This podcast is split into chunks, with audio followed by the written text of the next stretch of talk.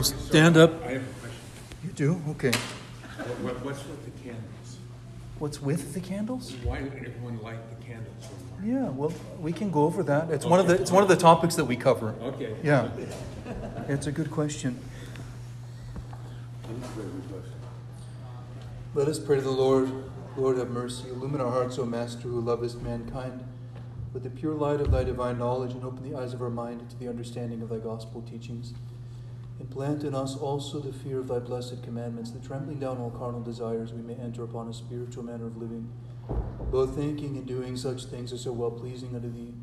For thou art the illumination of our souls and bodies, O Christ our God. Unto thee we ascribe glory together with thine unoriginate Father and thine all holy, good, and life giving Spirit, now and ever, and unto ages of ages. Amen. Christ is in our midst. He is, no. Okay. The Christ was risen at me the other day. I have a question about, um, certain practice of picking the bread up and handing it out to people. Yeah. Mm-hmm. Mm-hmm. So, someone today said nothing, no. And so I asked somebody else, they said, only the Orthodox give the bread.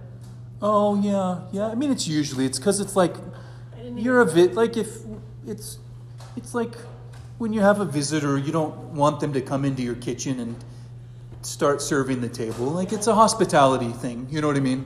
So let us hand out, and then when you become Orthodox, then you can say, okay, I'm. This is my kitchen too, and you know what I mean. Question one time in the streets, 'cause I, I get like eight pieces of bread every time. Yeah. He told me all I have to do is if I don't want any more bread, you just keep the Yes. bread. Yeah, that was a little tip I gave you guys recently. Just kind of hold it. Oh, I'm already. I already got one. Thank you.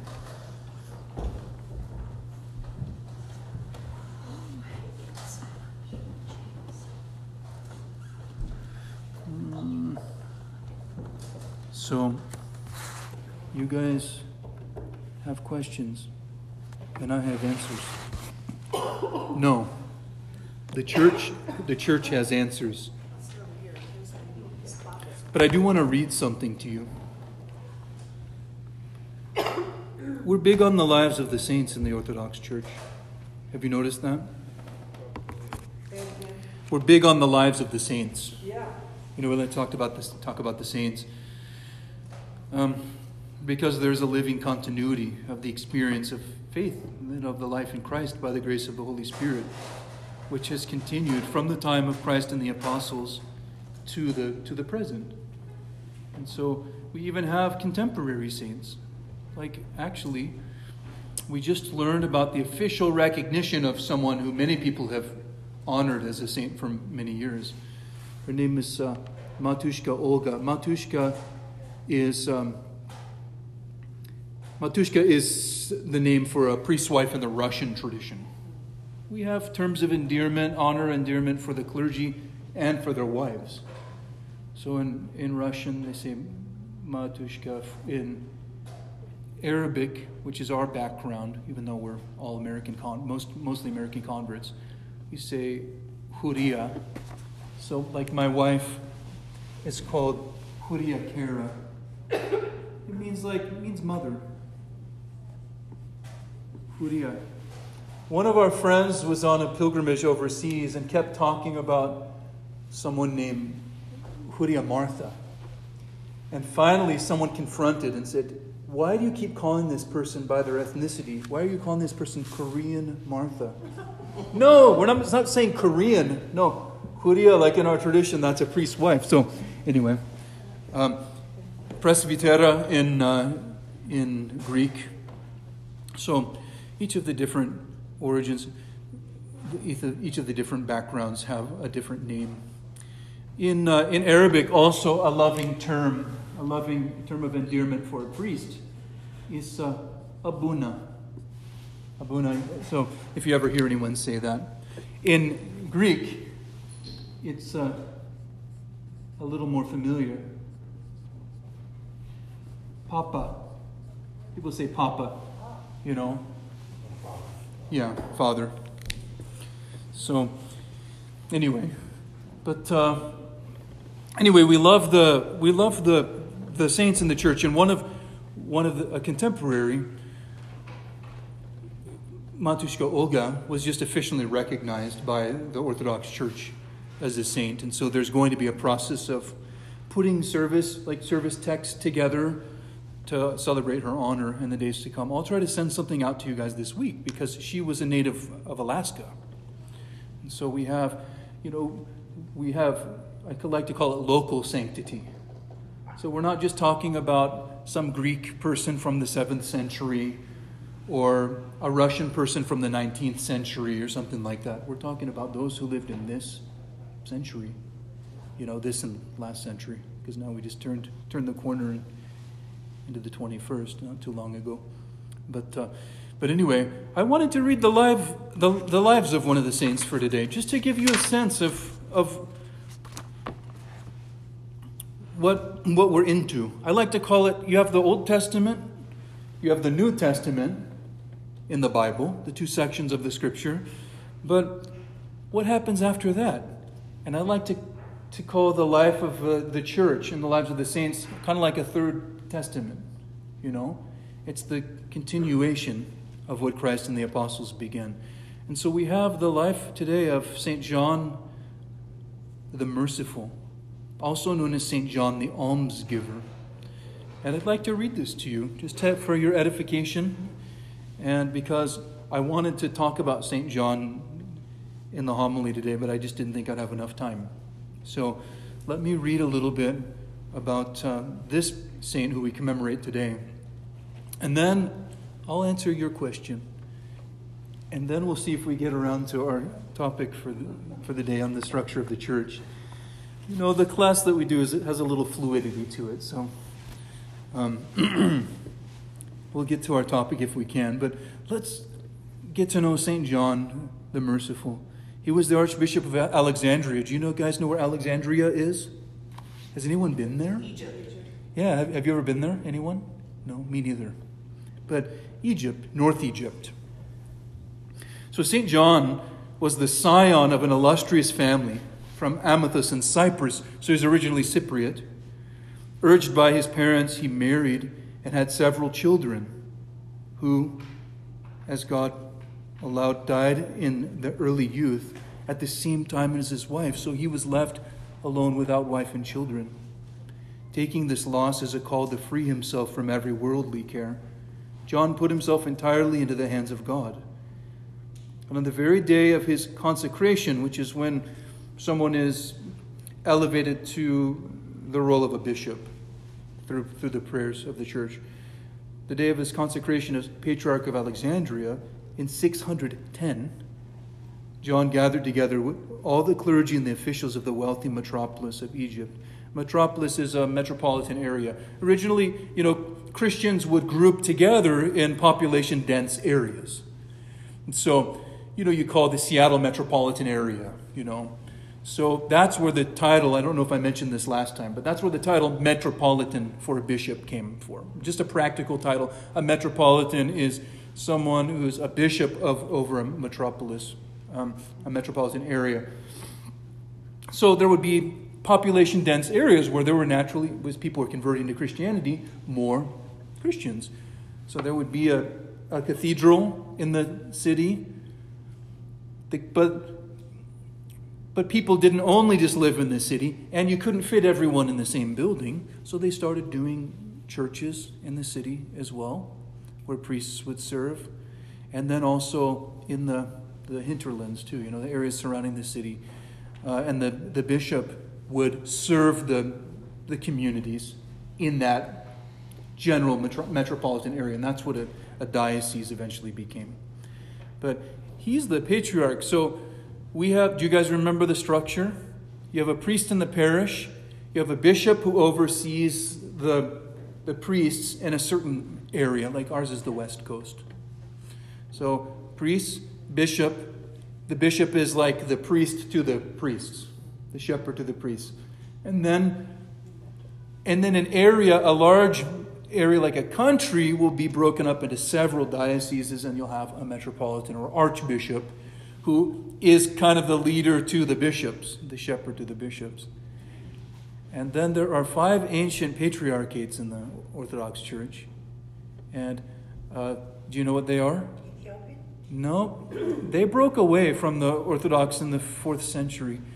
Um, so they've not they haven't been in communion with the the canonical Orthodox Church for a long time. But um, So it's, it's Constantinople, Okay. it's Jerusalem, Jerusalem, Antioch, Antioch, Alexandria, Alexandria. and Rome. and Rome originally, Yeah, until when the Great Schism. the the not so great schism, but we call it the Great Schism in the 11th century, is when it when it really took place. But there was a lot leading up to it. So so then we all have kind of a, a mother country. There were there were five centers of Christianity in the early days of the church, and those are the the, the original kind of ancient patriarchates of the of the Christian church. And so he became the, the patriarch of Alexandria, North Africa. So he gathered all of the clergy when he became the patriarch and officials of the wealthy metropolis of Egypt. And he sent them an exact, uh, he, se- he sent them to make an exact registration of his masters. Make a list of all of my masters, as he called the poor and the beggars. He called the poor and the beggars his masters, whom God puts in our way, so that by giving them alms we will win the kingdom of heaven, so to speak. And there were found to be over 7,500 indigent persons in the city at that time. The patriarch commanded that they were to be fed every day and given clothes they needed. He often said to God in his prayer, We will soon see, Lord, which of us two will win the contest. Thou, whoever givest me good gifts, or I, who will never cease distributing them to the poor. Isn't that a beautiful approach? For I well know that there is nothing of mine that's not owing to thy mercy, which upholds my life. Such like purity of heart. Indeed, the saint's compassion for the poor was measureless, and his almsgiving boundless, like the waters of the Nile, which cover the land of Egypt every year to make it fertile. So he was surnamed the Merciful, after his Master, Christ, who is the source of all mercy. He could not encounter a poor or afflicted person without shedding tears and without taking his sorrow upon himself. Reminds me of a, I think, a Georgian saying from the Republic of Georgia, not from the state. When, when you see someone who's suffering, you say, May your sorrow pass upon me. St. John was like that. May your sorrow pass upon me. Drawing upon the treasure of the church, he gave without calculation.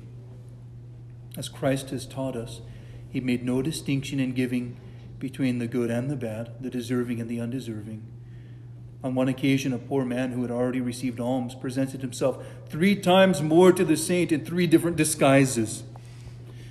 When this was pointed out to John, he ordered them to give the man twice as much, saying, Maybe he is Jesus, my Savior, who has come on purpose to put me to the test. Yet the greater the alms giver, we're too clever for God sometimes, you know, in our own estimation. Yet the greater his alms giving, without thought or the amount or for the morrow, he wasn't worried about tomorrow, the more God increased the gifts to the church, so that the people experienced the truth of the Savior's promise from Matthew 6 Do not be anxious about your life, what you shall eat or what you shall drink, nor about your body, what you shall put on, but seek first the kingdom of God and his righteousness, and all these things shall be yours as well. One of the clergy appointed to distribute alms by the patriarch gave a rich man fallen on hard times only a third of the sum that the saint had said he was to have, thinking it unreasonable to empty the treasury for one person. But he was put to shame when St. John revealed to him that a noble woman who had meant to make a huge gift to the church gave in the end only one third of the amount that she had first intended.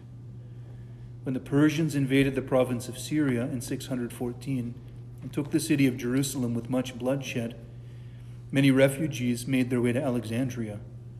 St. John received them as brethren, comforted them, built hospitals and great hostels for them, and used up all the resources of the church to feed and maintain them. At the same time, he sent ships laden with grain and other foodstuffs to Palestine and workmen to rebuild the ruined churches. the sick and needy whom he visited saw the presence of Christ reflected in his person. When anyone tried to thank him for his kindnesses, he would immediately stop the speaker, saying, No more of that, brother. I haven't shed my blood for thou yet, which is what our Savior, the Savior asks. Like, I've given you money, but I haven't shed my blood for you. Every Wednesday and Saturday, he would station himself at his church door, waiting for anyone who might come asking to settle disputes or to reconcile enemies. No one ever heard him speak an idle word or condemn anyone, even when the sin was plain to see. In fact, he only saw the good or good intentions, presumed that sinners had repented in secret, and took care not to claim for himself the judgment that belongs to God alone. He thanked those who spoke ill of him or who insulted him for reminding him of his sins, and saw to it that they were given larger alms than the rest. When conversing with the proud, the hard hearted, and other sinners, the Holy Patriarch, greatly desiring their amendment, used to attribute to himself the sins that he wished to correct in them, and would ask them to pray that he repent of them. With unfailing patience, he exhorted the faithful to be humble and to repent by reminding them of the wonders that God has wrought for us in creating the world, in sending his own Son to save us, and in having patience with us despite our innumerable sins and offenses. But more than by word, he would, like the holy prophets, convey, convey the teaching of the Holy Scripture by his actions. So one Sunday, as he was serving the divine liturgy in the cathedral, surrounded by his clergy and the whole people, the patriarch stopped all of a sudden before the words of the consecration told the deacon to repeat the litanies, the prayers for the people, for the world, and he sent to look for one of his clergy who bore him a grudge and had not come to church. When the man appeared, the bishop bowed to the ground before him in tears, asking his forgiveness. Only upon their reconciliation and embrace did he go back to the altar and proceed with the service, having observed the commandment of the Lord to the letter. St. John loved the monks and went beyond them in his asceticism, his spiritual struggle, self deprivation.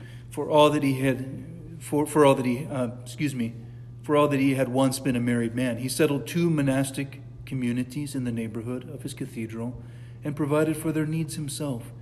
He asked them in turn to pray for him and for the church during their common prayer, and for their own salvation during the remainder of the time in their cells free of every material concern, thanks to the especial care of the patriarch. In his opulent palace, where there was nothing that he called his own, the saint inhabited a comfortless cell. Knowing this, a worthy citizen presented him one day with a very expensive bed cover. Wow. That night, the saint was unable to sleep, but kept blaming himself as he thought of all the poor, cold, and hungry people at his door while he lay in luxury Next day, he sold the bed cover and gave the money away. However, his benefactor happened to come across his present up for sale in the merchant's shop. He bought it again and made John take it back, who sold it once more for charity. As neither of them would give in, the bed cover passed through their hands a many good times, as was the means whereby John indirectly prevailed on the rich man to give away a great fortune to the poor. That is a sweet story. Notwithstanding, we're almost done. Notwithstanding his charity and extreme humility, St. John dealt firmly with the Monophysite heretics. This was a, a group of Christians who, who um, broke away from the church in the early days. He loved them and did them all the good that he was able, but was unyielding in condemning their errors, in forbidding the Orthodox to worship and pray with them. So he would love them, but he wouldn't let there be confusion about the difference in belief on who Christ is. He wouldn't compromise. When famine and pestilence ravaged the city, the saint was the first to comfort the sick and to bury the dead. He exhorted the faithful to pray earnestly for the departed and took occasion of such times of afflictions to remind them of the fragility of our life and of the urgency of repentance. Some years after the fall of Jerusalem, Alexandria, in its turn, was threatened by the Persians. St. John, at the request of Nicetas, the governor of Egypt, returned to Cyprus, where he died in 619 at the age of 64, giving thanks to God for having left him nothing of the very great riches of which he had been given the stewardship of for the benefit of the poor. Shortly before his death, there appeared to him the noble virgin that he had first seen at the age of 15. She had told him then that she was that she was mercy in person, who impelled Christ to take flesh for our salvation, and she had promised to open the kingdom of heaven to John. As some time after his death, a fragrant myrrh flowed from the body of the holy hierarch for the joyful consolation of the faithful. So, to the prayers of our Holy Father, John the Merciful, may the Lord Jesus Christ, our God, have mercy on us and save us. So, these are the kinds of things that we have in the lives of the saints. The, the full collection is called the Synaxarion. And there are different places where you can access them. There's a multi volume set, which is what I have here. And most people can invest in it. That's why we have it at the church, so that I can read stories from the lives of the saints to you at different times. But there is a little, a little two volume set called, do you know what I'm writing? The, prologue of Ochrid. And uh, don't worry about the title. It's just it's just an abbreviated Lives of Saints in two volumes. It's kind of like devotional reading you can do every day by Saint Nikolai Velimirovich, and uh, he was a Serbian. Saint Nikolai. He he actually served in the United States. Um, but he put together a little abbreviated Lives of Saints that people could realistically read at home every day with a little homilies and reflections and even some questions for contemplation. Think about Christ ascending Golgotha. You know, what would you have done if you were an onlooker that day? How would you have felt? You know, those kinds of things to prompt us to, to do a little reflection. And uh, so we have this. It's a little pricey, but good books are worth investing in. You know, rather than getting tons of chips and coffee and soda and stuff like that, that all adds up. Maybe just invest in, you know, a couple of a couple of good books along the way that I am happy to recommend to you. But um, but also if you don't have, you know, like I don't know how much it runs, like maybe hundred dollars for these two hardback volumes right now. There are a lot of resources available online too. So if you go to the OCA.org website, OrthodoxChurchInAmerica.org, there's a Lives of Saints page. And you can just get on there for free. Lives of Saints. It's really nice. Isn't that what you use on, when you send out the newsletter? Yeah, usually, yeah, there's a link to the Lives of the Saints. And that's the most thorough one that's available online. So. cheat and go to the page and look up saints. Yeah, and you can look up by name or you can look up by date. That's probably the best resource online, the most thorough. So you asked about candles, and I'll, I'll cover the use of candles and lampadas. We've talked about it in the past, but let's talk about it again, because I don't know how long it's been. It might have been, you know, a year ago or so. Um, but we'll talk about candles and their symbolism, and uh, and then we'll transition into talking about the structure of the church. I think we have enough time to do both today. So, lit candles and icon lamps, or lampadas, they have a special symbolic meaning in the Christian church. And if possible, usually no Christian service will be held without them. Now, in the Old Testament, when the first temple of God was built on earth, the tabernacle services were held inside of the, um, the temple with lamps lit, as the Lord had ordained in Exodus 40.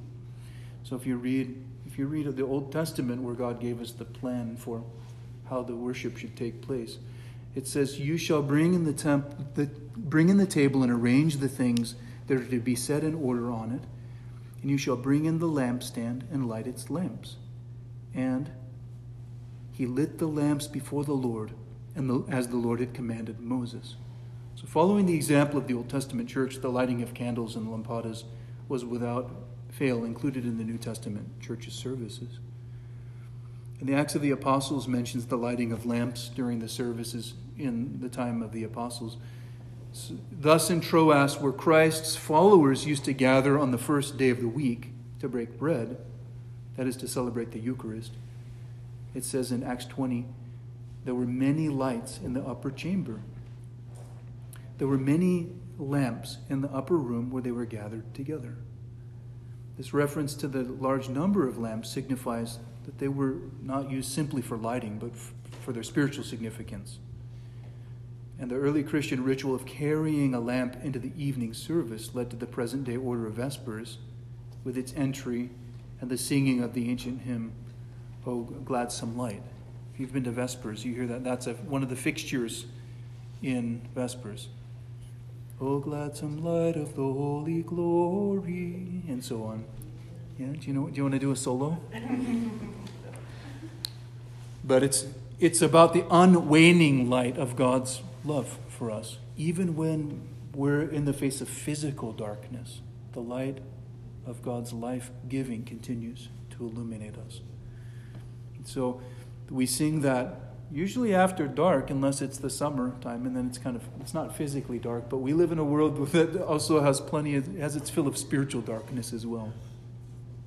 But uh, so the, that hymn expresses the Christian teaching of spiritual light that illumines man, with Christ as the source and the grace bestowing light. In order of the and the order of the morning service, Orthros is also linked to the idea of the uncreated light of Christ, manifested in his incarnation and resurrection. When we do that um, part toward the end of Orthros service, the Orthros service called the Great Doxology, does anyone know what the first line is? We did it this morning. Glory to thee, who has shown us the light. It begins like that. The theme of light is prevalent. Go to your Bible concordance and look up the word light, and you you'll see, you know, light and lamp. If you go in your Bible concordance or, you know, go online to a Bible Gateway or Blue Letter Bible or something like that. I just found a little. Do you know what a concordance is? Yeah. A concordance is. It is a. Originally, it was a text, but now everything's online. You know, you have digital concordances, but you can look up words. Can look up look up the word Jesus, for example, and it'll list all or most of the verses that have the word Jesus. And so all of the references throughout the Bible. So if you look up the word lamp in the concordance, then it'll give you a list of the Bible verses that have the word lamp in it. And it's a helpful tool when you're looking up specific topics. When I was doing biblical studies in college, we would do what's called a word study. Like, what does the word mercy mean? Not just what I think it means, but like, what does the word mercy mean? And So we would go in the, throughout the scripture we would do a, a long list of everywhere that the word mercy or a variation of the word mercy took place. We would read all of those passages and try to get a little context too. And then you would come to conclusions about what it means or the different ways in which words are used. Because words bear different meaning also based on how they're used sometimes. You know? I really love the, I really uh, love coffee, someone might say. It doesn't mean the same as I really love my family. Same, same word, at least in English. You know what I mean?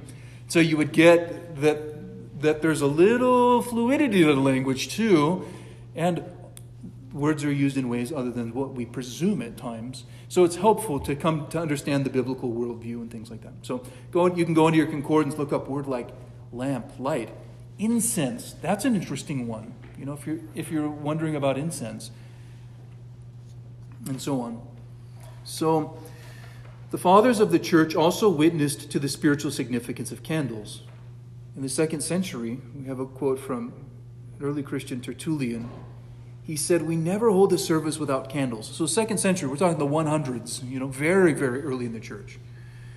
We never hold a service without candles. We use them not just to dispel night's gloom, we also hold our services in daylight, but in order to represent this Christ, the uncreated light, without whom we would be in broad daylight but wander as if lost in darkness. The Blessed Jerome wrote in the fourth century that all the Eastern churches, in all the Eastern churches, candles are lit even in the daytime when one is to read the Gospels In truth, not just to dispel darkness, but as a sign of joy, in order, under that factual light, to feel that light with a capital L, that light of which we read in the Psalms. Thy word is a lamp unto my feet and a light unto my path. Ask and you shall receive. You can see that there's that that there's a, a living experience that has carried forward. And Saint Sophronius, Patriarch of Jerusalem, wrote in the seventh century, so we're working our way up, you know. Um, lampadas and candles represent the eternal light, and also the light which shines from the righteousness, from, from the righteous, from those. It's like you and I are those, Christ is the light, and we're illumined by him. And so we call to mind those who live, who are the, uh, the golden lights, you could say, of, of the church. The saints are often referred to as that. And the Holy Fathers of the Seventh Ecumenical Council decreed that in the Orthodox Church the holy icons and relics, the cross of Christ and the gospel, were to be honored by censing and lighting of candles. And the Blessed Simeon of Thessalonica, 15th century, wrote that candles are also lit before the icons of the saints for the sake of their good deeds that shine in this world. So you can see there's practical, I mean, we, we use the candles also because um, it helps to illuminate whatever it is that we're doing and looking at. But also, it always, anytime, this is, this is the, the Christian worldview actually. Like anytime we see a light, we think of Christ, who is the light of the world. And so we, more than just decorating our churches with lights and candles, it's more than just a mere decoration, although it is very beautiful. But it's bearing witness to that, to, the, to our faith. Using God's creation, the stuff of God's creation, to glorify the Creator. Orthodox faithful light candles before icons as a sign of their faith and hope in God's help. It's always sent to all who turn to Him and to His saints with faith and prayers. And the candle is also a symbol of our burning and grateful love for God. During the reading of the 12 Passion Gospels on Holy Friday, uh, for the well, on, we do it on Thursday, Holy Thursday evening, but it's according to the themes of Holy Friday. The faithful hold candles, reliving our Lord's suffering and burning with our love for Him. It's an, it's an ancient custom of Russian Orthodox Christians to take home a candle from the service and make the sign of the cross over their door. So they take a little bit of the, they take the candle. Don't light your house on fire, but they burn like you can get a little soot from the, you know, the candle and do a little cross in your entryway into your house, and so on. Okay. I have a lot more. Holy baptism, which we just did yesterday, is celebrated with the priest vested and, and candles lit. And three candles are lit usually before the baptismal font as a sign that the baptism is accomplished in the name of the Holy Trinity. And the person and the persons to be baptized, they hold lit candles in their hands as an expression of joy at the entry of a new member into the Church of Christ. In the wedding ceremony, the priest hands the bride and groom lit candles before, they, as, before the service as they receive the sacrament of matrimony, throughout which they hold the candles as a symbol of their profound love for each other and their desire to live with the blessing of the church. And so on. So, one of the things I like about candles is it remind, they remind me of who I am or who we're meant to be. Like a candle is not serving its purpose unless it's burning, unless it's expending itself. You know? It, and that's a good lesson for each and every one of us. Candle can look good and smell good, but it isn't really, it's not, it's not illuminating the darkness if it's not lit. And therefore, what? It's going away. I mean, it, you know, it's decreasing, like, like St. John the Baptist said of Christ. He must increase and I must decrease. So we can learn a lot of lessons from candles. And also, one of the things I like to bring up, especially in wedding services, when the two are holding their candles. Did I do this to you? Did I blow out your candle? Did I do that for you? I do that every once in a while. I try not to, you know, but I'll say, watch this. They're holding their like candles. They look so nice and beautiful. And I'll go, okay, don't get too terribly scandalized by this, but watch this. And I'll blow out one of the candles. And I'll say, okay, now look, your candle is still lit. Turn it over and light your wife's candle or light your husband's candle. That's what your life is supposed to be like. What if both of your candles go out? Uh oh. I have the eternal flame. I have access to the eternal flame, and I'll help light both of your candles. But it's just, you know, so there's, there's just, sim, you know, more than just symbolism. Not like one thing represents another thing. But in the Greek language and in the Orthodox understanding, symbolism is the bringing together of realities that we've separated, like we've separated the spiritual from the physical. But that's an artificial s- separation. That's a false dichotomy, a byproduct of our, of our fall. And so we, we have a very, you could say, a very kind of earthy faith, you know. We, uh, we love to employ God's creation. We're kind of reclaiming the stuff of God's creation again to, to glorify Him. And it comes in handy, you know. We anoint with oil. We light the candles. We use the incense. We bake the, the people bake the bread that's used for Holy Communion, you know, and so on. So we take what God has given us, we, we offer it to Him, and then we receive a blessing in return. Pretty awesome. And someone told me recent, uh, a while back, uh, when we were having some storms and things, and the power was going out. I got a message, Father, what are we going to do if the power goes out? Well, we still have church. We have candles, you know. So, um, so candles and lampadas are lit in all church services with a wide variety of spiritual and symbolic meanings. For it's God who said, "Let light shine out of darkness," and who has shone in our hearts to give the light of the knowledge of the glory of God in the face of Christ. 2 Corinthians four six. You know, it's God who commanded. Yeah, okay. I have that passage twice for some reason in my notes. So, too, candles are lit in the church. Um, and they're also an expression of the worshiper's adoration and love for God and their sacrifices to Him. And at the same time, their joy and the spiritual triumph of the church. The candles, by their burning, remind us of the unwaning light which is the kingdom of heaven and makes the souls glad. And. Um, so I'll end with a, a quote from St. John of Kronstadt, and then we'll switch gears. Yeah, what is it? What about at home? Yeah, that's a good question. Should the candle be lit all the time? So that is that's so that is a pious practice to have an oil lamp burning at home All, all day? 24 7. Now, not everyone can do that. You know, t- typically it would be an, an oil lamp with a float wick with olive oil.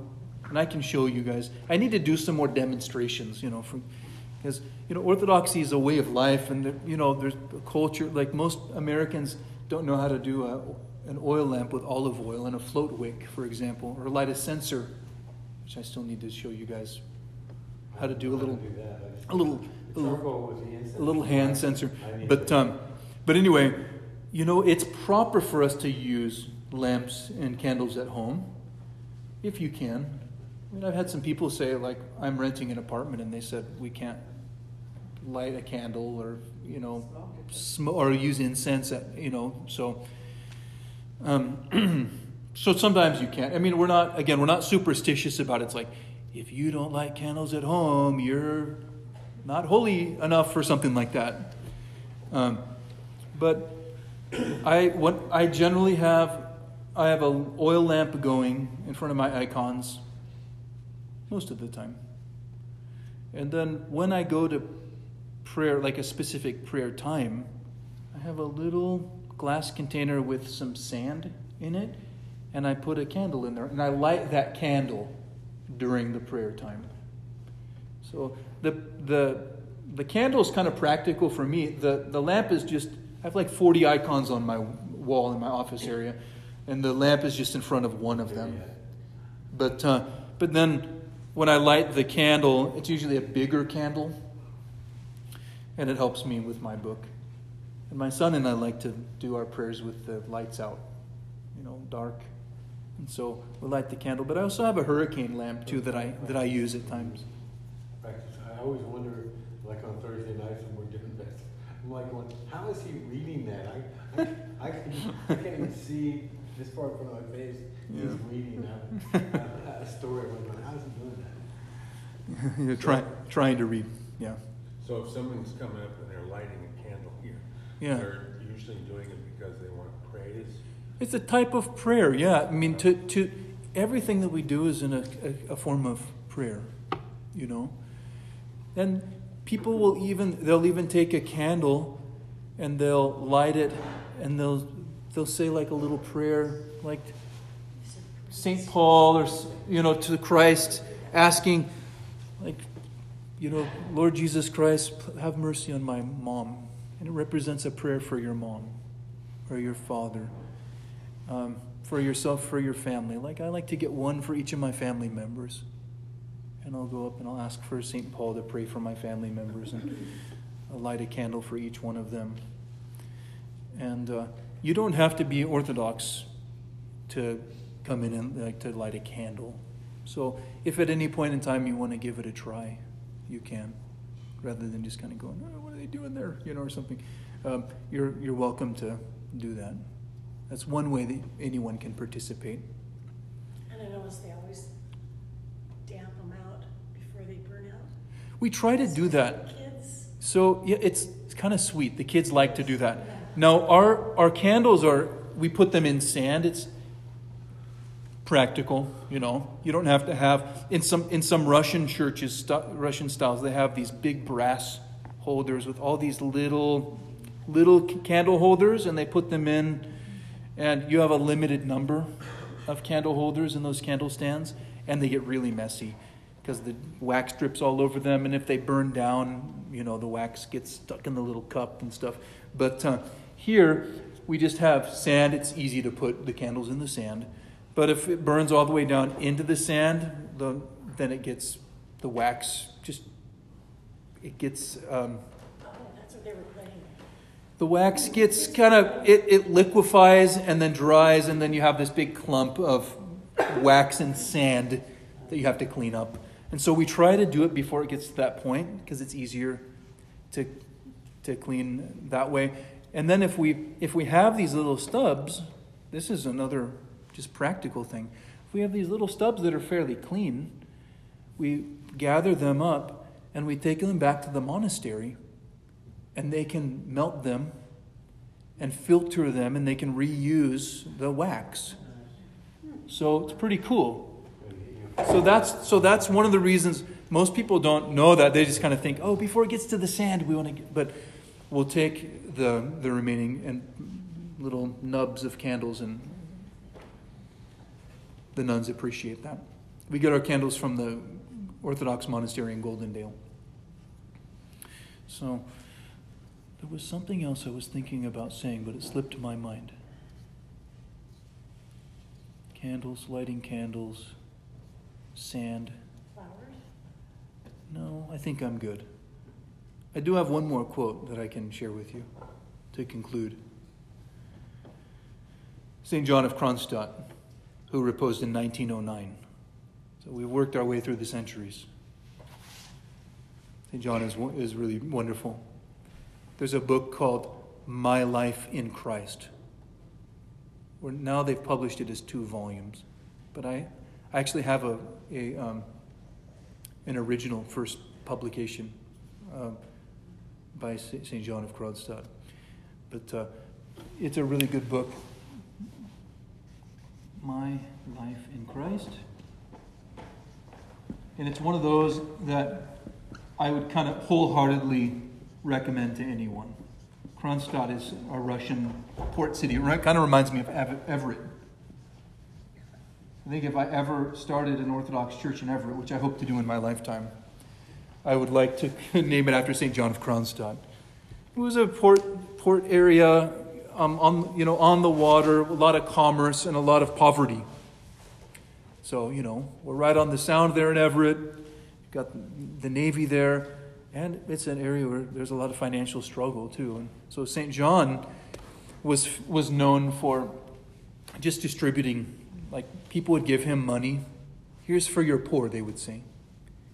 And he'd have they'd give him a little envelope, he'd put it in his pocket. He'd run into someone who was in need, he'd just hand the envelope to them. I mean, just this really kind of reminds me of St. John the almsgiver in certain ways.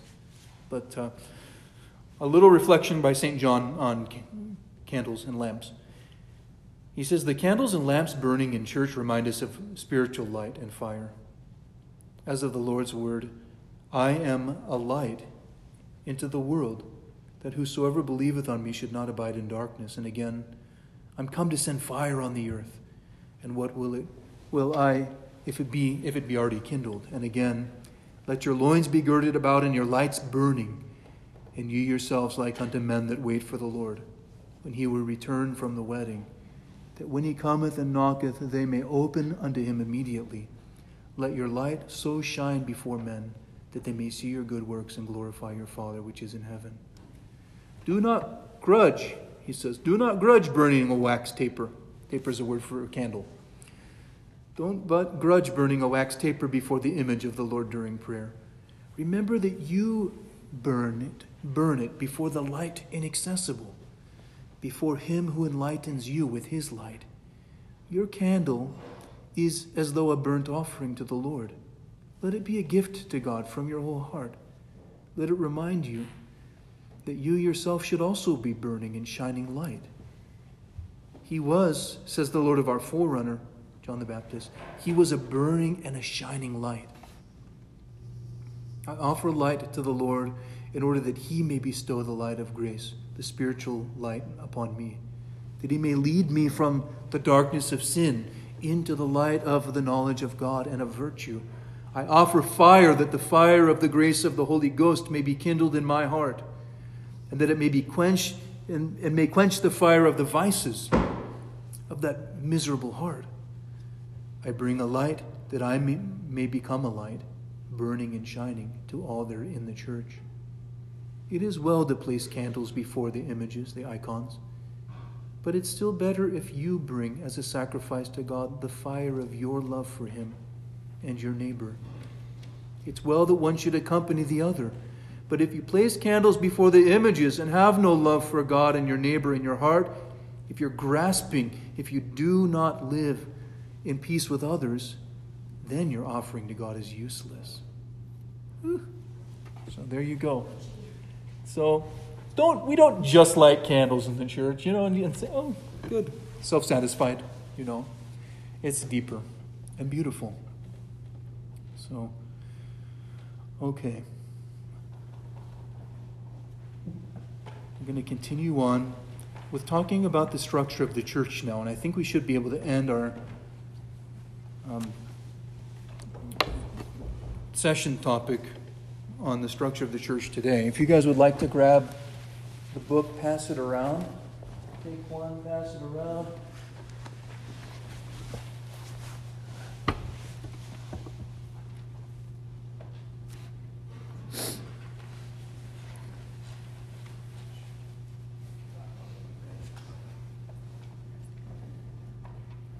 And we're. Page marked at 173.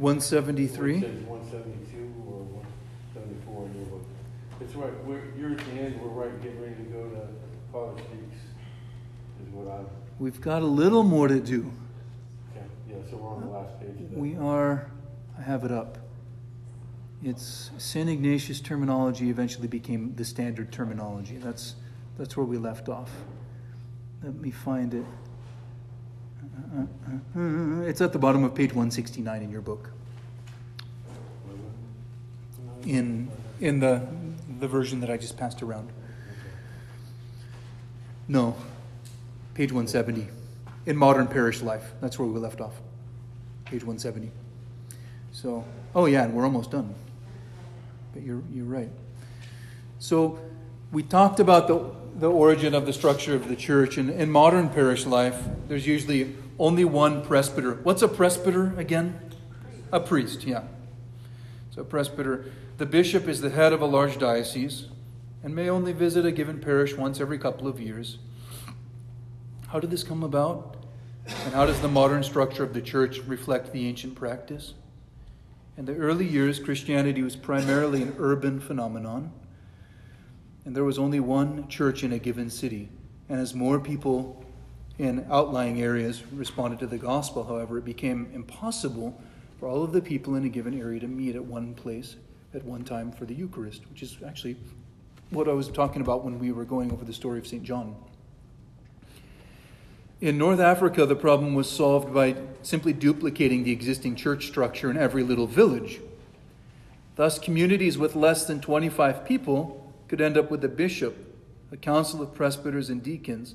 This, however, proved very impractical, and the practice did not last long. Elsewhere, the bishop of the local church delegated presbyters and deacons to go to the various outlying areas and villages to minister there, creating what we call today parishes. The grouping of parishes around a local church is now called the diocese. And in modern practice, then, the local church is the diocese comprised of its bishop, all of the presbyters, the priests, who are usually appointed as pastors of individual parishes. We talked about that last time. All of the deacons, also attached to individual parishes, and all of the faithful. This situation is the product of the church's t- tremendous growth. It allows for expansion of the church, yet at the same time preserves her basic Trinitarian structure. Because of this Trinitarian structure, each local church is called Catholic. And that, that's a, that word is a little bit of a hang up for some people, especially who are coming from Protestant backgrounds or, or just from a Western cultural background. They say, Catholic? Wait, I thought you weren't Catholic. Well, no, we're not Roman Catholic. But that word Catholic didn't originate with the Roman Catholic Church. Catholic is a, a word that means full, whole. So each local church is, the fullness of the church is, is present. That is, she is whole and complete, lacking nothing for the salvation of her members. The many churches throughout the world are united by an identical faith and sacramental life and by the communion of their bishops. Churches in a given area, usually but not always, coinciding with national borders, are grouped together. And their bishops meet together regularly in uh, meetings called synods. And a synod just means like a gathering, coming together. The largest synod by far is the Synod of the Church of Russia, chaired by the Patriarch of Moscow. The Synod of the Church of Cyprus, on the other hand, is quite small by comparison. Cyprus is a lot smaller than Russia if you look at it on a map. Size, however, has to nothing to do with holiness, and this is really important. The dioceses or local churches that make up the Church of Cyprus are no less orthodox, no less possessed of the promises of Christ than the dioceses which make up the Church of Russia. Ultimately, it's the presence of Christ Himself in the church that makes each and every local church His body. And I've got a little note here for you all. Yeah, His body, the fullness of Him that filleth all in all. So, that's from Ephesians 1.23. So this is important because we know from the Bible, like wherever two or three are gathered in my name, Christ says, there I am in the midst of them. So do you think Christ is any more present when there are a thousand people than when there are two or three people? No. No, and that's the point.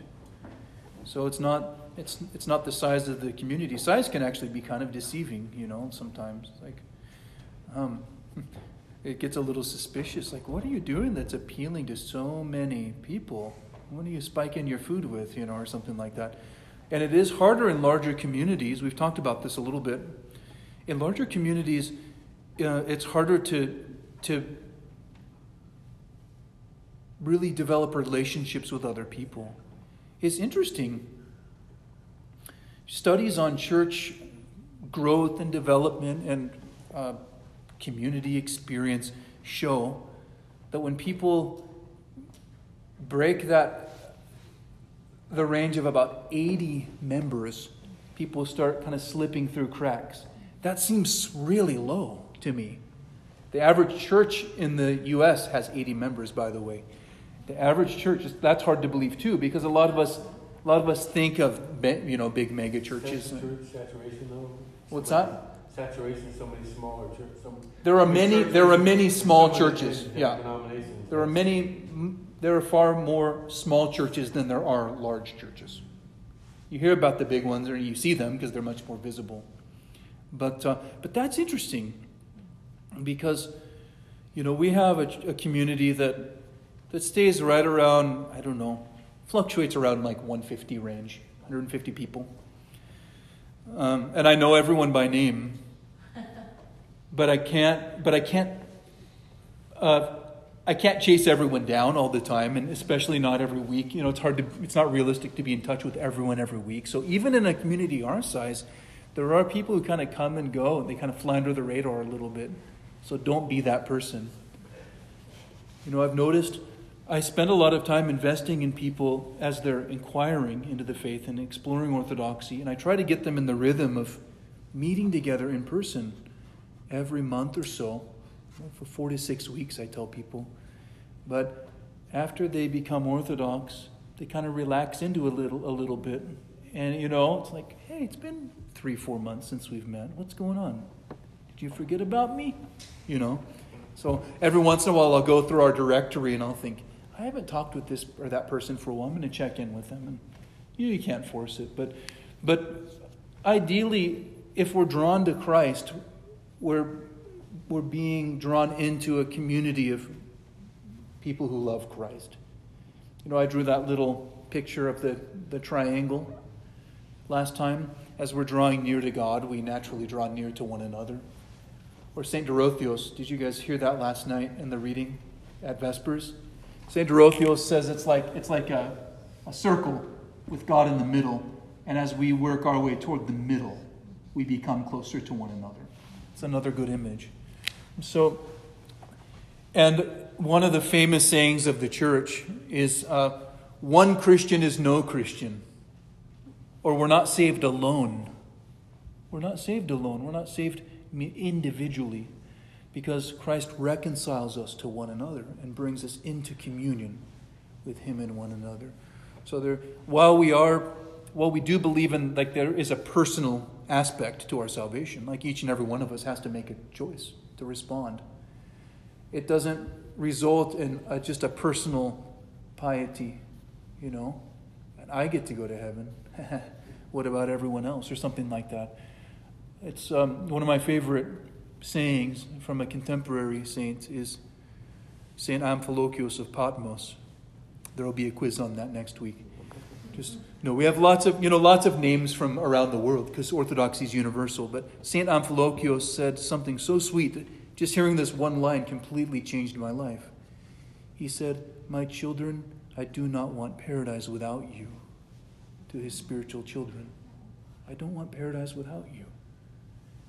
And I preached some homilies on that too, where what if that's the way we encountered everyone? You know, a lot of times we let it go to our head, like I'm, I'm saved or something like that, and uh, too bad for you. But what if we said, I don't want paradise without you? That would be a big change of heart for a lot of us. So that's that's at the nature of the church is that we're being united in Christ with one another. And Christ, who is one, you know, who cannot be divided. And so that's why we have such a strong conviction about what the church is. It isn't just a matter of musical preferences or translation preferences or whatever it may be. Um, it's far more than that. So, do we want to read these? quotes? Yeah, we got a couple little quotes from the fathers. Let's read these, and then we'll see if we can touch on the ecumenical councils as we conclude our time together. Just two quotes. One is from St. Ignatius of Antioch. Remember, you can read his epistles by even going online and doing a little search. He says, Let no one do anything that pertains to the church apart from the bishop. Let that be considered a valid Eucharist which is under the bishop or one whom he has delegated. Wherever the bishop shall appear, let there the people be. Just as wherever Christ Jesus may be, there is the Catholic Church. Take great care to keep one Eucharist. For there is one flesh of our Lord Jesus Christ, and one cup to unite us by his blood. One sanctuary, as there is one bishop, together with all the presbyters and the deacons, my fellow servants. Thus, all your acts may be done according to God's will. So, the structure of the church aims at preserving the unity of the faith again. And remember, every position of leadership should be a position of servant leadership. You know? What did Christ say? Let he who would be the first among you be the servant of all. Be the servant of all. Even the use of the word Eucharist coming from a Protestant background. Mm-hmm. I never heard the word Eucharist. I know. My son attended a Catholic school. Mm-hmm. So Eucharist means a communion. Yeah. Is that right? Yeah. It's interesting Yeah. that of Protestants, they don't say. I know. You know, because like we talked about last time, when when when the Reformation took place, and it's even actually post-Reformation, because a lot of ch- a lot of even Reforma- Reformed churches maintained um, the practice of Eucharist on a weekly basis. Traditional Lutherans do for sure, but um, but a lot of the post-Reformation Protestant churches became very anti-Catholic. So they, you know, they, they did away with everything that would remind them of Catholicism, including frequent Eucharist, you know, and the use of that terminology. We're not going to call it Eucharist because that's what the Catholics call it. We'll call it communion. And so, you know what I mean? It's funny in a way. I mean, funny not, but, you know, it's just, it is strange. It's funny. And it is kind of, uh, in, you know, kind of, uh, I, I'm a pastor and I struggle, I, I struggle alongside people who, who are, are people, who are humans. and so when I see, when I see human behavior, people doing things like that, it's kind of endearing to me in a way. Because I can see what you're trying to do what's right. I see the good intention. You know, I see the, they don't want something that's that's corrupted. They don't want so they're trying to, but we try to fix something and as we often do, we overcorrect. So but you're right. Even that is kind of a trigger word in a way for some people. It's like, oh, Eucharist, that's what the Catholics do. But, but that's the original term. It comes from, the, from a Greek word, which just means thanksgiving. Like when, on the, on the, um, when Christ gathered with his disciples, he broke the bread and gave thanks. And he, he offered the chalice and gave thanks. And so the giving So of thanks. Greek Bibles, did they say he gave Eucharist? Yeah, Eucharist. Eucharistia. Yeah, Okay, right. that's right. So that's where it originates. It's not even a Latin word, so ha, it's a Greek word. So we'll claim it as Orthodox. But it really is. That's the original terminology. The word communion, uh, koinonia, it means more like um, fellowship, you know. Or people say koinonia in, in America. But yeah, in Greek it's koinonia. And I mean, we find communion with one another when gathering around the Lord's table, for sure, when receiving the Holy Eucharist. But uh, they are two distinct things. But sometimes we even refer to it as, I received Holy Communion today or something. There's nothing wrong with that either. Again, we're not weirdly legalistic or superstitious. You'll find that there's a lot of f- freedom in Orthodoxy. For as, as, as traditional as we are, we're not we don't get bent out of shape over little things like that either. It's like, do I know what you're talking about? Yes, I do. You know. And then we have uh, Saint Irenaeus of Lyon who says, "For where the church is, there is the Spirit of God, and where the Spirit of God is, there is the church in every kind of grace. The Spirit is truth. Therefore, those who have no share in the Spirit are not nourished and given life at their mother's breast. The church is likened to a mother, nor do they enjoy." the sparkling fountain that issues from the body of Christ. So, from the early days of the church, there's been a, a, strong conviction about what the church is, and it's again not a, not merely according to our preference, and that's kind of our problem in, in our Western world is that we are so we're we're consumers, and so the church has taken on a real consumeristic character. I kind of joke about the marketability of orthodoxy. You know, like uh, I like to say that asceticism isn't very marketable. It's kind of a hard sell. Yeah, we fast from meat, dairy, wine, and cheese. You know, I mean, cheese, eggs for half of the year. Doesn't that sound fun? Come on, get on board. We do lots of prostrations at times. We stand in long services. You used to go to a church that had recliners and an espresso machine. Well, at least our church is carpeted, but some just have tile floors. You know what I mean? Like, you you really have to you have to be looking for the real thing, because it's not it's it's not something that we can easily. It's not a product that we have to sell.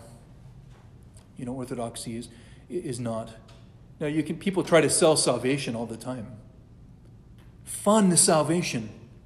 No, salvation is not that not fun though. It's not actually very marketable. But it is honest and it's the desire of the heart to draw near to God. But I'm so broken. You know, how do how do I do that? What does that look like? And that's that transitions into mentioning that that's again why we why we refer to the church as a hospital. It's a spiritual hospital. It's a place where the rehabilitation of the soul image of God takes place. Um, a real therapy, a real he- healing takes place. But then I like to add, it can take place if you want it to. You can approach orthodoxy as a consumer and say, we found the original church, it's the historical faith, the best, it's the best, you know. We have the, the best hymns and the theology, and we have the saints, and nice. But it's like, I like to tell people the saints didn't do it so that you don't have to. Christ didn't do it so that you don't have to. We get to participate in the loving life of self sacrifice. Um, that's, that's actually part of how our healing takes place. Not just by being fed, but by feeding in return, you know. We love because we've been loved. And a lot of us would rather go around tooting our horn saying, I am loved. You know what I mean? It's like, you are loved, that's true, but it's better to be love. To be transformed into a living love rather than a consumer again. Someone who's just receiving something and satisfied by it. That's not enough. There's, there's more. We need to know that we're loved. We need, there is a sense of satisfaction, no doubt. So, but I'm just saying that's not it. That's not all that there is. So, what are you doing over there? Uh, I was just going to ask, like, so do you think the the emphasis on like a personal salvation or individualistic salvation? I mean, that's something that comes straight out of like Reformation and like. It is, and it is post Enlightenment too. It's a real fixation on the individual. Yeah. Yeah, because look, if you go even pre, you know, I, am not, I'm not a anthropologist and a his, historian, but, but if you look at long-standing old world cultures, I mean, what is the healthy person? Who is the healthy person? The, person who, who is with their fa- multi-generational families, people who, that's what's natural to man, to be together and so that, that warmth is something that we, a lot of us are looking for, but a lot of times we're Americans, we're bumbling our way through it. We're trying to figure out even what it means to have a community because we've been raised with such a rampant individualism and we don't live that way. We don't live, again, with, you know, your grandparents, your parents, and the children in the home, all taking care of each other, you know. I mean, there are some of us that are only raised by one parent. Yeah, exactly. That's so we have a very different experience of community than people from other cultures as well. So there are elements that make that make it hard for us to understand that paradigm of life. But that's not to say you shouldn't um, like seek salvation even when no one else around you isn't. You know what I mean? So not to create another false dichotomy. Like because we, we because then we enter into the communion of the saints. You know that that is the community. that, that becomes um, our, our home. And it is funny. People, people are very transient these days. You know, you used to have a real sense of place. Like the, it's, it's not just what I get out of the place, but it's the place itself. There's, there's something holy. There's something meaningful about all the blood and the tears that have been shed here, all the memories that have taken place, all the babies that have been born here. One of, um, one of our past members who's passed away, when he became Orthodox, he really had that sense of community here. And at one point, some people decided to move move away, like get a little out of out of Seattle area. And I remember this guy sincerely looking at me and saying, "How could someone just leave their family like that?" It was really touching, you know, to me that he would that he would feel that way. He was kind of grieving that, like I could never do that. How could someone just leave their family? So that was a, a sweet moment that showed that he, he had some purity of heart. This is a man. His name was Leonard, and a lot of a lot of people felt like in a short time that he was with us, he became Orthodox, and then within a few years, I think he got cancer and passed away, but a lot of people thought that he had a, a degree of holiness. Plus, he had this really low, gentle voice that just drew you in. So, he would say things like, Don't dally with the demons. And you'd go, Okay, I won't, you know. Anyway. Let's talk a little bit about the ecumenical councils. I think we might be able to do this in 10 minutes. I'm not sure. 10 and a half. Ecumenical councils. During the early years of the church, when a dispute arose concerning whether or not Gentile converts should be circumcised, which was the Jewish practice, the apostles met together in Jerusalem to resolve the issue in Acts 15. And this council set the precedent for all future gatherings of the church's leaders. As the church grew and spread throughout the Roman Empire, it became necessary for the bishops of churches in a given area to meet together on a regular basis to address issues of common concern. Apostolic Canon 34 provides for the creation of a regional synod. Again, synod is a gathering of bishops.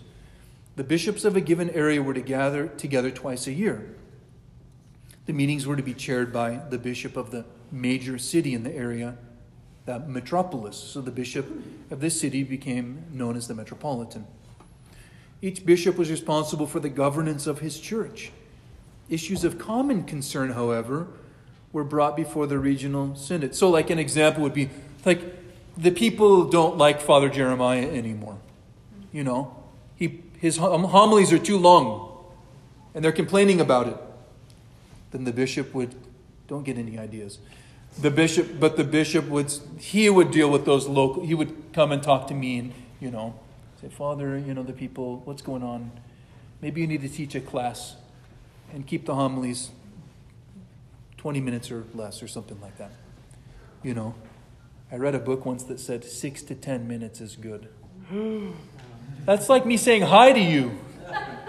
Anyway, I did an 11 minute one a couple weeks ago. That surprised me.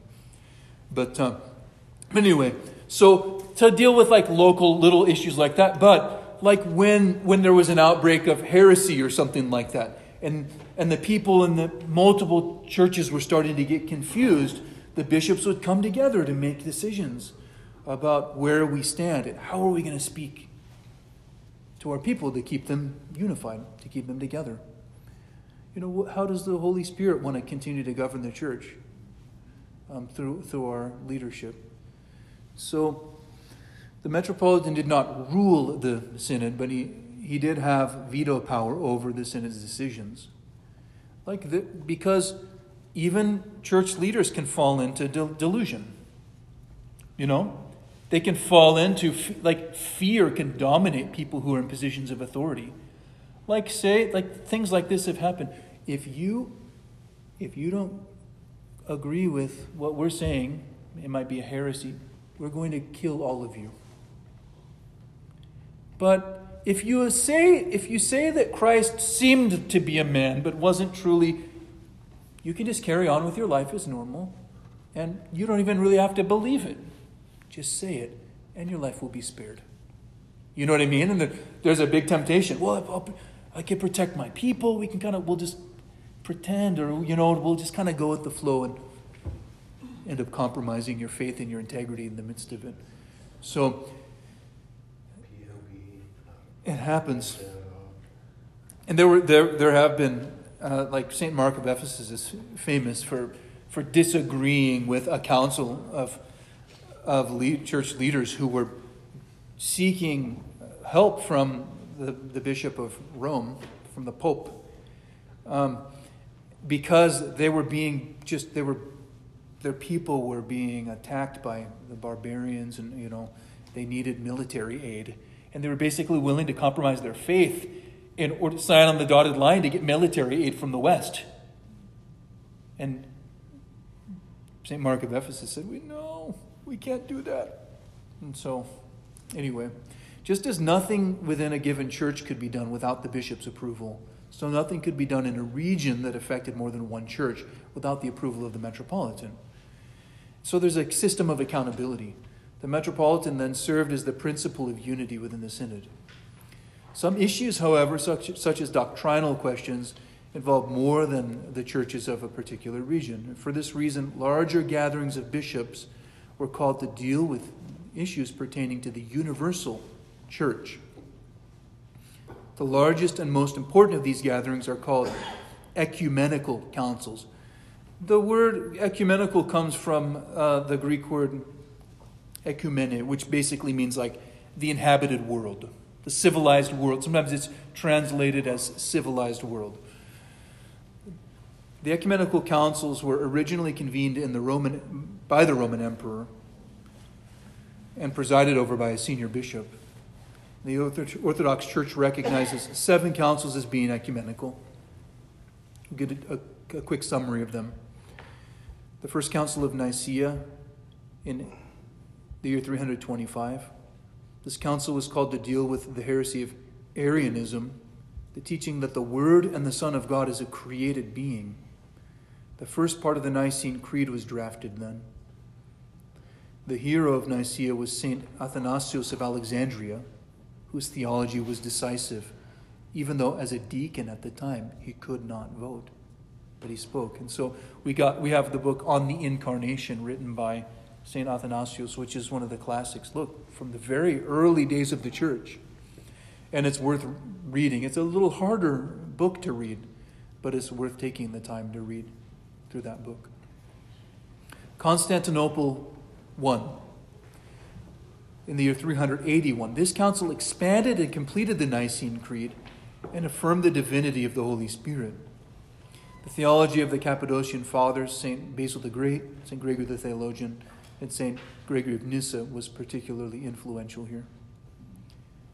Next one was Ephesus in the year 431. This council condemned the teachings of the Patriarch Nestorius of Constantinople, who refused to accept the unity of humanity and divinity in the person of Christ. And he, so, yeah, uh, yes. That's one in No, no, that's the next one. Yeah. In 451 is when the um, the Oriental Church broke away. The next. No, wait.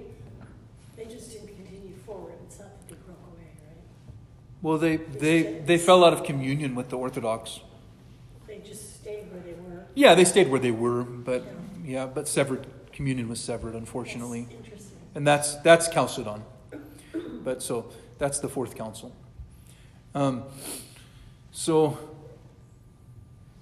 Nestorius refused to call the Virgin Mary Theotokos, which means God bearer, which is a, a, a, term that's important because it acknowledges that Christ is God, fully, fully God and fully man.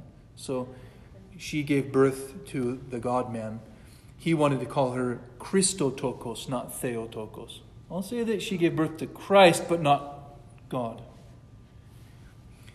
And uh, so this is the Third Ecumenical Council. And the use of the term Theotokos didn't just all, all of a sudden like show up in the 400s. What they're doing is they're commenting on something that has been a practice of the church for many years and solidifying the church's teaching about Mary, who Mary is, by way vis a vis who Christ is, who we believe Christ is, as the God man. Chalcedon is the next one, 451. And this is what you were asking about. This council was called to combat the opposite heresy of Nestorianism, Monophysitism. According to the Monophysites, Christ's divine nature swallowed up his human nature, leaving him with only one nature.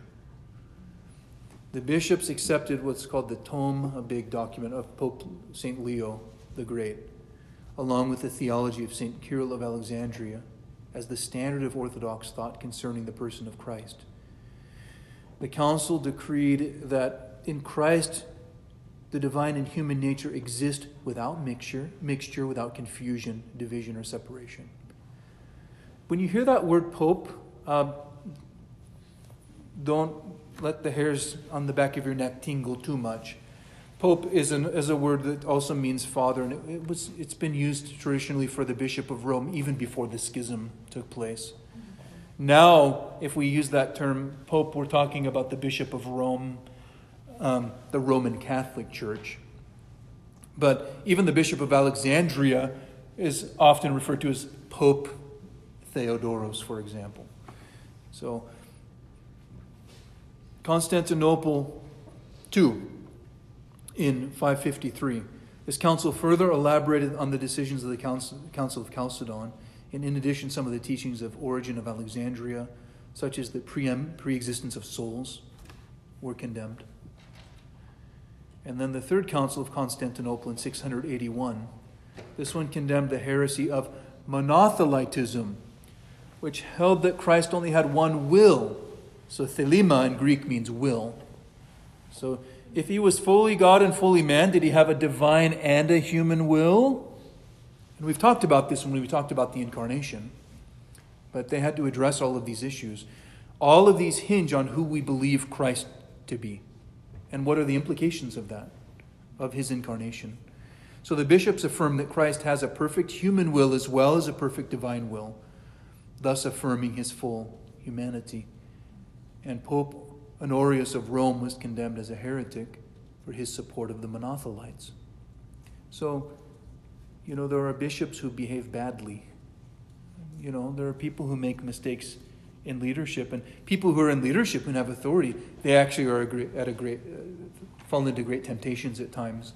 So there are bishops who have been saints, and there are bishops who have been heretics.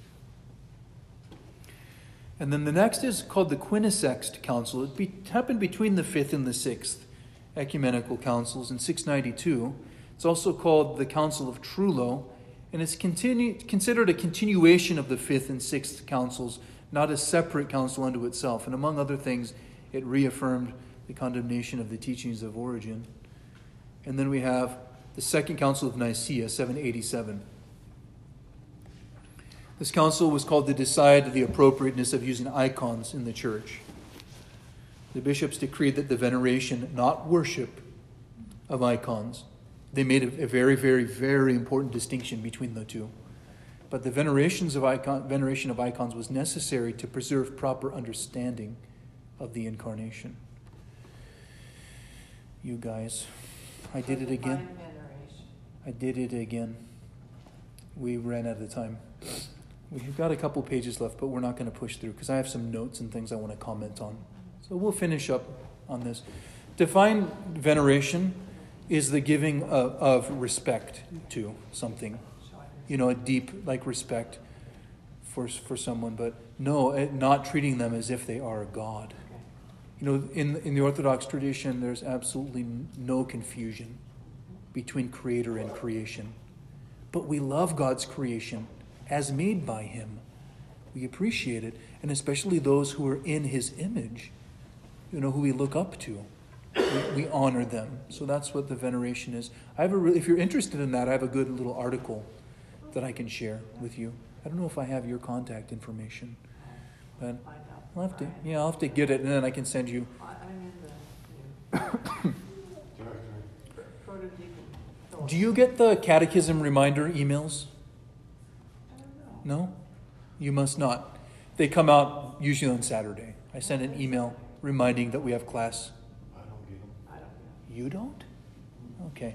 I get the, I get the rest of the week, but I already know that. I have a special little like catechism inquirer catechism email group that I send out things to. Just little reminders or reminder no class tomorrow because of this or that. So it's kind of nice. I mean, it's usually kind of the same email. I just I just changed the topic, the title that we're focusing on.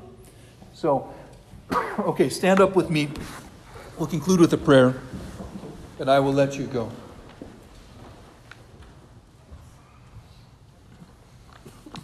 Excuse me.